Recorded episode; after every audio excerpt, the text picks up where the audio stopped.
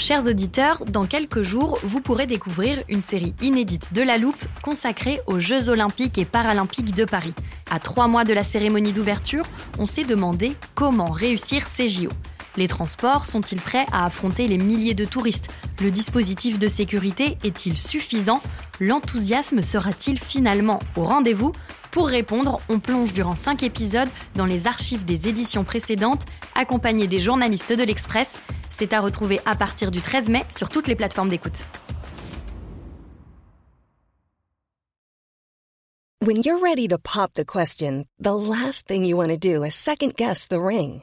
At Blue Nile dot com, you can design a one-of-a-kind ring with the ease and convenience of shopping online. Choose your diamond and setting. When you find the one, you'll get it delivered right to your door. Go to Blue Nile dot com and use promo code LISTEN to get fifty dollars off your purchase of five hundred dollars or more. That's code LISTEN at Blue Nile dot com for fifty dollars off your purchase.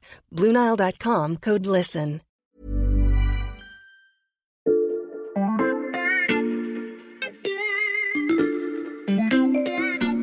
Bonjour, c'est Charlotte Baris. Bienvenue dans La Loupe, le podcast quotidien de l'Express. Allez, venez, on va écouter le magazine de plus près. Le mois de janvier, c'est le moment des résolutions, mais aussi des prévisions pour le reste de l'année. Il y a quelques jours, nous avons donc consacré quatre épisodes aux grands événements qui vont marquer deux mille vingt-quatre. Nous évoquions bien sûr les J O, les élections européennes ou encore le choix du prochain président américain. Cet exercice d'anticipation, le service Monde de l'Express s'y est également prêté. De nombreux journalistes de la rédaction à Paris ainsi que nos correspondants à travers le monde ont été mobilisés. Et le résultat, ce sont douze pages découpées par zone géographique, accompagnées de cartes et d'interviews. Les douze périls qui menacent deux mille vingt-quatre, c'est à la une du magazine cette semaine et c'est ce dossier qu'on passe à la loupe aujourd'hui. Pour nous expliquer ce grand dossier, j'ai dû faire appel à beaucoup de monde. Le studio est bien plein aujourd'hui. J'accueille Clément Daniez, Axel Gyldén et Cyrille Puyette, journalistes au service Monde de l'Express. Bonjour à tous les trois. Bonjour Charlotte. Bonjour Charlotte. Bonjour. Cyrille, c'est toi qui as coordonné tous les articles de ce numéro. Dans un instant, on va regarder les cartes qui figurent dans le magazine cette semaine.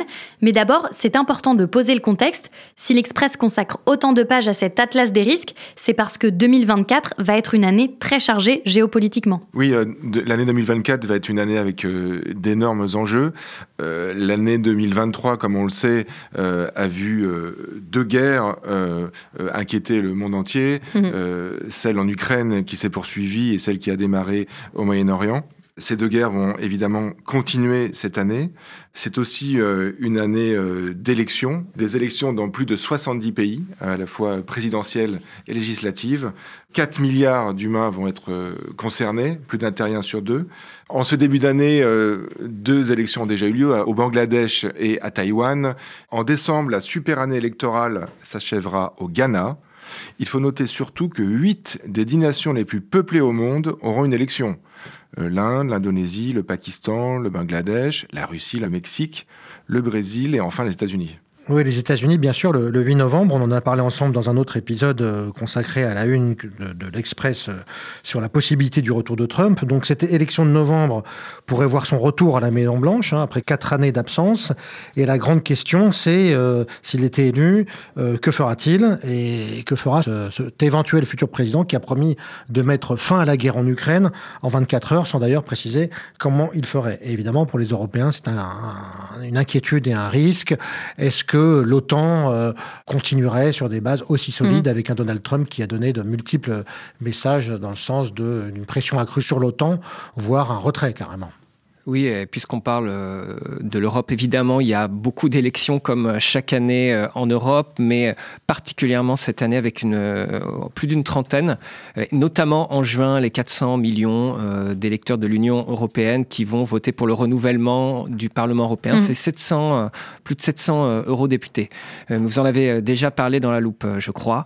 Euh, bon, je rappelle juste que pour toutes ces élections en Europe, euh, notamment les élections nationales qui peuvent parfois être des élections régionales importantes comme en Allemagne, le risque c'est la montée de l'extrême droite et de son influence sur la politique européenne. Vous parlez des cas précis des élections européennes et américaines, mais de manière plus générale, quels sont les enjeux de ces très nombreux votes ? Bah, les enjeux, c'est un petit peu pour les démocraties de voir si elles restent euh, solides sur leur assise mmh. face à la désinformation qui est véhiculée déjà maintenant depuis plusieurs années sur les réseaux sociaux. Donc on a des campagnes qui sont biaisées finalement, euh, mais en deux mille vingt-quatre, le problème va être encore plus aigu que les années précédentes en raison de l'apparition des intelligences artificielles, des I A génératives. Eh bien, euh, les fausses images, les, les vidéos, les audios euh, ultra réalistes qui apparaissent maintenant et se multiplient euh, ne permettent plus de savoir si on a affaire à des vraies images ou des fausses images. Mmh. On l'a vu par exemple au Bangladesh euh, en début d'année, lors des législatives euh, de janvier, des fausses vidéos malveillantes circulaient. Elles faisaient par exemple tenir des, des propos impopulaires aux candidats de l'opposition. Et pour ce qui est des États-Unis, qui est donc euh, l'élection euh, majeure de deux mille vingt-quatre, ça sera un véritable crash test. Il s'agira de savoir comment euh, les opinions publiques euh, réagissent face à la désinformation, les campagnes de dénigrement mmh. qui vont se déchaîner. L'autre grand défi de l'année deux mille vingt-quatre, ce sont les menaces qui vont peser sur les démocraties. On va assister à un, à un certain nombre de, d'élections dans des pays euh, autocratiques mmh. qui sont juste là pour euh, légitimer euh, un, un pouvoir en place, qui ont juste une apparence démocratique. Cela euh, va se vérifier en Biélorussie, où des législatives vont avoir lieu en, en février, avec tout le contrôle que l'on connaît sur l'opposition et, et toutes les pressions qui existent sur la population. Mmh. Et bien sûr, l'exemple le plus symptomatique sera euh, les élections en Russie à la mi-mars. Euh, On sait que Vladimir Poutine euh, sera très certainement élu pour un cinquième mandat, avec euh, certainement plus de quatre-vingts pour cent des suffrages. Euh, tout cela pour démontrer qu'il est encore plus populaire qu'en deux mille dix-huit, où il avait obtenu soixante-dix-sept pour cent des voix. Cyrille, dans les pages de ses prévisions pour deux mille vingt-quatre, il y a également un entretien avec le géopolitologue Bruno Tertrais, et il y a une expression qui m'a interpellée, il parle d'une guerre tiède. Alors, pour lui, euh, en effet, on parle souvent beaucoup de nouvelle guerre froide. Euh, pour lui, cette expression n'est pas, euh, n'est pas pertinente mmh. complètement, même si deux grandes familles euh, se font face, la famille démocratique euh, dominée par les États-Unis et la famille autocratique à laquelle appartiennent euh, la Chine, la Russie, euh, l'Iran euh, par exemple. Il euh, exprime l'idée que, que ces familles euh, ne sont pas structurées de la même manière. D'un côté, la famille occidentale est avec l'OTAN et l'O C D E euh, relativement structurée, mmh. mais celle des régimes autoritaires l'est beaucoup moins, puisqu'elle ne compte pas de système d'alliance militaire rigide. La Russie et la Chine n'ont pas d'alliance militaire, euh, même si elles ont euh, des objectifs stratégiques euh, très proches. Une autre fracture qu'on peut souvent lire dans vos papiers et que vous évoquez régulièrement dans La Loupe, c'est celle entre le Nord et le Sud. Est-ce que cette opposition pourrait s'accentuer en deux mille vingt-quatre ? Il est certain que la, la guerre en Ukraine a accru la frontière entre le Nord et le Sud. On s'est aperçu qu'un certain nombre de, de pays du Sud n'avaient pas condamné euh, l'invasion de, de la Russie contre l'Ukraine mmh. et n'avaient pas participé au vote euh, des sanctions. Le conflit au Moyen-Orient peut euh, accentuer cette fracture, puisqu'un certain nombre de pays euh, dénoncent euh, une hypocrisie euh, de l'Occident euh, qui serait prompte à, à condamner les bombardements de la Russie euh, sur l'Ukraine, mais serait beaucoup plus conciliant avec ceux euh, d'Israël mmh. sur la bande de Gaza. Mais, euh, comme le note euh, Bruno Tertrais, on peut constater que le pays le plus peuplé du monde, euh, l'Inde, s'est plutôt engagé aux côtés euh, d'Israël. Euh, ce qui montre qu'il n'y a pas une famille du Sud unie mmh. qui serait dressée contre l'Occident. On voit aussi que les choix stratégiques euh, d'un pays clé, l'Arabie Saoudite, qui veut maintenir des bonnes relations à la fois avec la Chine et les États-Unis et a amorcé un processus de rapprochement avec Israël, euh, n'ont pas été remises en cause par les attaques du sept octobre. L'année promet donc beaucoup d'instabilité. Il est désormais temps d'ouvrir nos cartes du monde et de s'intéresser aux risques qui pèsent sur deux mille vingt-quatre. Et vous allez l'entendre, aucun continent n'est épargné.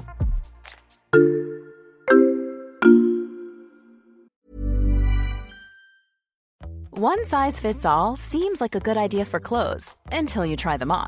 Same goes for healthcare. That's why United Healthcare offers flexible, budget-friendly coverage for medical, vision, dental, and more. Learn more at U H one dot com.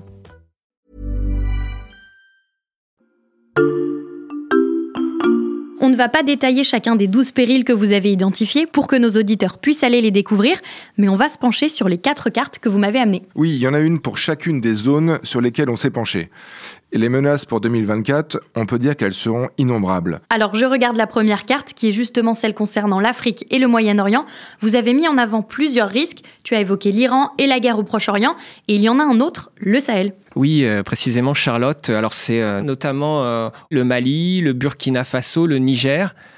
Trois juntes, euh, trois pays où le discours des militaires au pouvoir est très axé sur le retour d'une souveraineté, une, une souveraineté retrouvée. Mmh. Alors ça les rend très populaires, notamment euh, auprès des jeunesses urbaines. On l'a bien vu euh, quand la France, notamment, qui avait des troupes sur place, à chaque fois a dû euh, partir. Euh, ces opinions publiques, elles sont séduites par cette forme de dégagisme vis-à-vis des partenaires internationaux. Mais aussi, et il faut le souligner, des élites dirigeantes qui était installé au pouvoir depuis la vague de démocratisation qui a touché ces pays dans les années mille neuf cent quatre-vingt-dix. Mmh. Pourtant, ce tournant militaire ne devrait pas améliorer le sort des populations dans les mois à venir. Et pourquoi ? D'abord parce que euh, ces attaques djihadistes, elles vont se multiplier. Euh, les Français ne, ne sont plus là pour euh, aider les troupes sur place à, à refluer cette menace. Mmh. Donc la situation continue de se détériorer avec une montée euh, du nombre de morts civiles. C'est ce que constatent les observateurs. Euh, Ces civils, ce sont les, les premières victimes hein, des violences perpétrées euh, par les djihadistes, mais aussi euh, par les armées euh, nationales qui ont un peu lâché les chevaux hein, depuis que leurs partenaires occidentaux sont moins là, mmh. et aussi les mercenaires russes de Wagner. Car il faut le souligner, la Russie va rester un acteur important au Sahel dans l'année qui vient, ce qui devrait inquiéter les Occidentaux. La Russie, justement, c'est un des points sur la carte suivante, celle de l'Europe, qui est juste là. Oui, on remonte euh, un peu plus au nord. On a beaucoup parlé euh, de la baisse de l'aide pour l'Ukraine, euh, qu'elle vienne d'Europe ou même des États-Unis. Mm-hmm. Il y a des discussions en cours au Congrès. Euh, mais aussi de cet échec important de la contre-offensive ukrainienne euh, qui était attendue cet été. À l'Est, on voit ces derniers temps, la Russie a même repris l'initiative. C'est elle qui peut engager le plus de force et qui peut reprendre un peu de terrain, même s'il s'agit plutôt de grignotage. En fait, en deux mille vingt-quatre, on peut s'attendre euh, à ce que les Russes essaient de sortir de cette guerre de position, hein, ce qui sera néanmoins difficile pour eux. On voit, euh, ils sont passés une économie de guerre avec beaucoup plus d'usines qui mmh. tournent, qui fournissent de l'armement. Avec une enveloppe globale de cent neuf milliards de dollars, les dépenses consacrées à la défense devraient représenter près du tiers du budget de l'État russe en deux mille vingt-quatre. Et on trouve aussi sur cette carte les élections en Europe et la situation en Azerbaïdjan. Pour la carte suivante, Axel, je me tourne vers toi. À l'Express, tu es spécialiste de l'Amérique, des États-Unis au Chili. On a déjà évoqué le premier point sur la carte, l'élection américaine, et le suivant, juste ici, il est au Venezuela. En effet, au Venezuela, il est précisément question d'un de ces autocrates dont on parlait au début de l'épisode. Le président euh, Nicolas Maduro, qui a succédé à Hugo Chavez, euh, a annoncé à la veille du Nouvel An une mobilisation de l'armée à la frontière du Guyana, mmh. prenant prétexte de l'arrivée annoncée d'un patrouilleur britannique pour un exercice de routine avec cinquante soldats, cinquante marins à son bord au large de ce pays voisin, et euh, Maduro a décrété qu'il s'agissait d'une, d'une menace sur le Venezuela, ce qui est ridicule.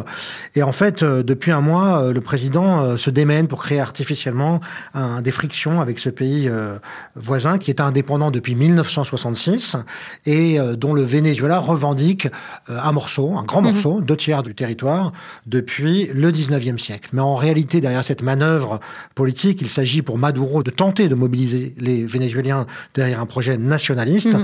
et surtout avec ces chiffres d'impopularité qui sont euh, abyssaux. Et quelles conséquences cette situation pourrait avoir pour les Occidentaux ? Alors en fait, derrière cette création artificielle d'un conflit à la frontière du Venezuela, il s'agit de créer un, un nouveau foyer de tension. En réalité, c'est quelque chose qui est organisé de conserve, à mon avis, avec les Cubains d'une part, et euh, avec... Euh, les Russes, euh, d'autre part, et il s'agit de créer, au moment où il y a déjà deux conflits euh, en Ukraine, au Moyen-Orient, un troisième euh, foyer de tension mmh. pour un peu comme le, le prônait finalement euh, Che Guevara en dix-neuf cent soixante-six, créer des, des foyers de guérilla, si je puis dire, et il parlait de créer un, deux, trois Vietnam. Et on retrouve un petit peu cette logique euh, qui vise à euh, affaiblir et à perturber et à harceler euh, en quelque sorte l'ennemi euh, occidental.